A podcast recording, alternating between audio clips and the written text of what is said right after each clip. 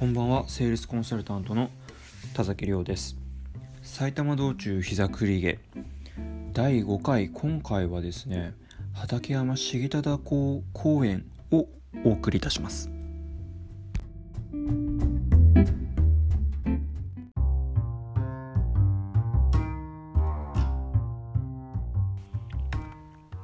冒頭から間違ってましたね、すいません。正確には畠山重忠公史跡公園ですね。ここ何かっていうと、畠山重忠、畠山一族が拠点にしていた、畠山館というのがあった場所なんではないかと伝えられている場所です。で、せっかく、畠山重忠公というふうになってますんで、今日2点お話ししたいなと思ってます。畠山重忠という人となり人物についてっていうのと、この畠山館っていうのを地政学的に見てどうだったのかなというところですね。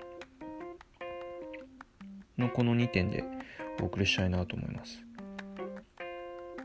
まず人となりというところなんですけど、これはも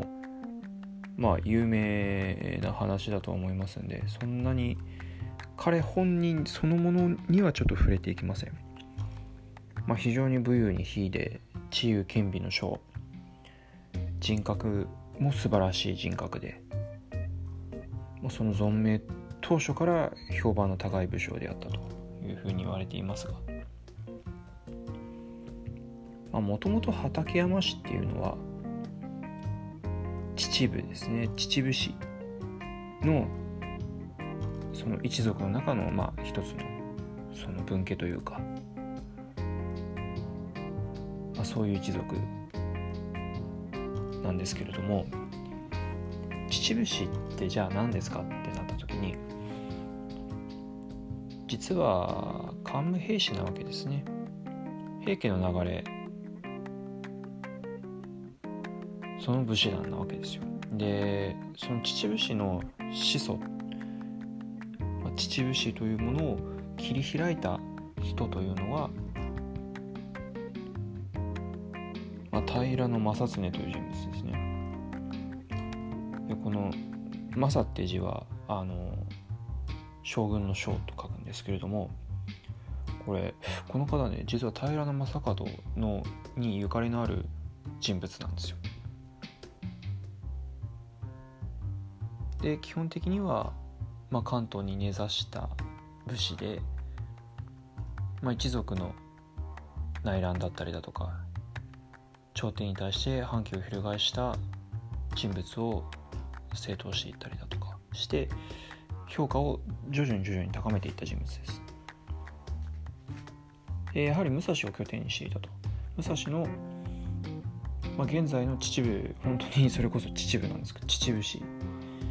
に拠点を置いていた人物だというふうに言われています。で、全9年の役で亡くなったということみたいなんですけれどもね。全9年の役といえば、朝廷側の大将として源頼義ですね。後のその源氏の精神的な支柱である八幡太郎義家公の父ですね、お父さん。そのお父さんに付き従って全9年役を戦ったのが、この秩父氏の始祖である平野正恒なわけですよ。ちょっとややこしいかもしれないですけど、後のその源平合戦とかっていう話になってくると、敵同士だったんじゃないのなんていうふうに思われる方いらっしゃるかもしれませんけど、元を正せばですよ、みんな皇室なわけですよ。ちょっと言い方あれですけど、天皇家なわけですよ。っていう意味で言えば、別に敵も味方もないわけですよ。その時々によって政治的な対立があれば敵にもなるし、組める相手であれば組むしっていうところだったと思うんですよね。それは源氏の中でも割れるし、平氏の中でも割れるっていうパターンですね。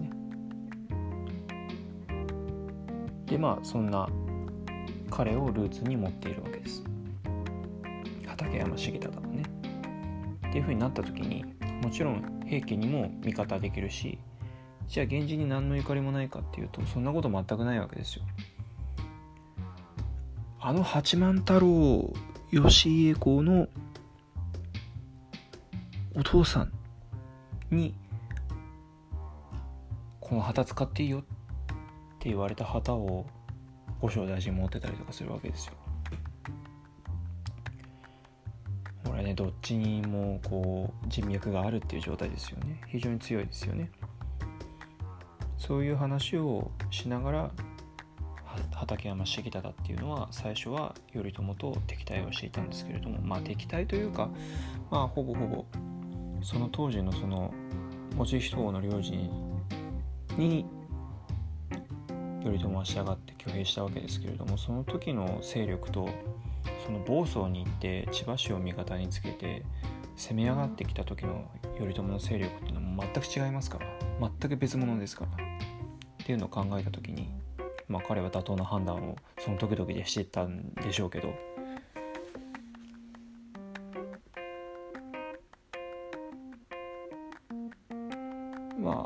その思想のその平将常からしてそうなんですけど、やっぱり武士なんですよね。根本的には武士、関東の武士っていう意識が彼にはやっぱり強くあったんだと思うんですよね。で、関東の武士を束ねていく主君は一体誰なんだ、関東のこの坂東の地を守るに値する主君一体誰なんだという思考がやっぱり彼の中にはあったんじゃないかなと思いますね。で、やはり最初はその畠山館のところ、これって、荒川沿いなんですけれども、本当に川沿いの非常に近いところにあるんですよ。で、今でいう国道の140号線の近くで、関越道の花園インターの近くになるんですね。これね、若干ね、鎌倉街道からはちょっとずれるんですよ。ずれてるとこにあるんで、なんでこんなところにっていうのは思ったんですけど、最初行った時にその後に菅谷館の方に拠点を移したのであれば、当初畠山氏が拠点に構えてたこの畠山館っていうのはやっぱ秩父に近いんですね。秩父の国道140号線っていうのは秩父の方に抜けていく国道ですから、で寄居を通過して秩父の方に抜けていくわけですよ。秩父市の拠点がその近くにあるわけですよね。っていうことを考えると、当初はやはりその秩父氏のその支流というか一族の中のその畠山氏っていう位置づけだったんですけれども、菅谷館の方にもう越していった時期っていうのは、もう明らかにその関東の力学、権力の中心っていうのが鎌倉に変わっていった、その鎌倉に対してのその鎌倉街道沿いを抑えるっていう意味がやっぱり菅谷館には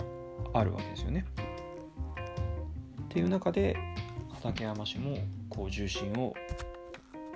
鎌倉街道の方に移していったんじゃないかなと、これが2点目の地政学的に見ると畠山館っていうのは、徐々にその重要度を失っていったんじゃないかなというふうに思います。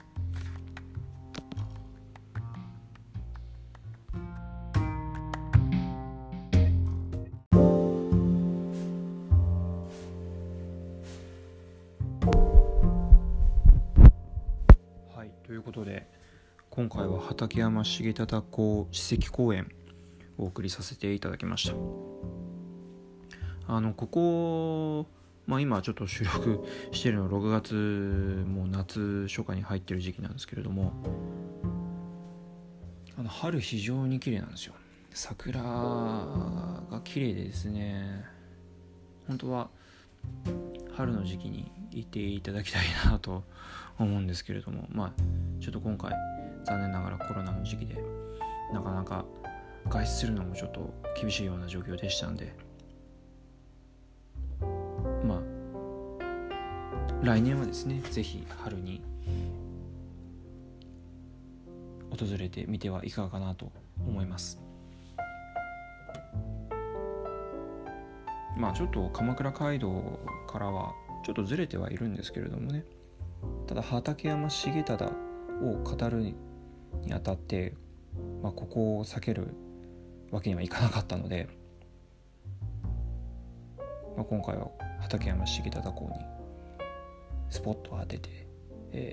話をしてみました。いかがでしたでしょうか。面白いなと感じられた方はまたフォローしていただいてですね、引き続き、またいろんな話をしたいなと思っておりますので、お聞きいただければなと思います。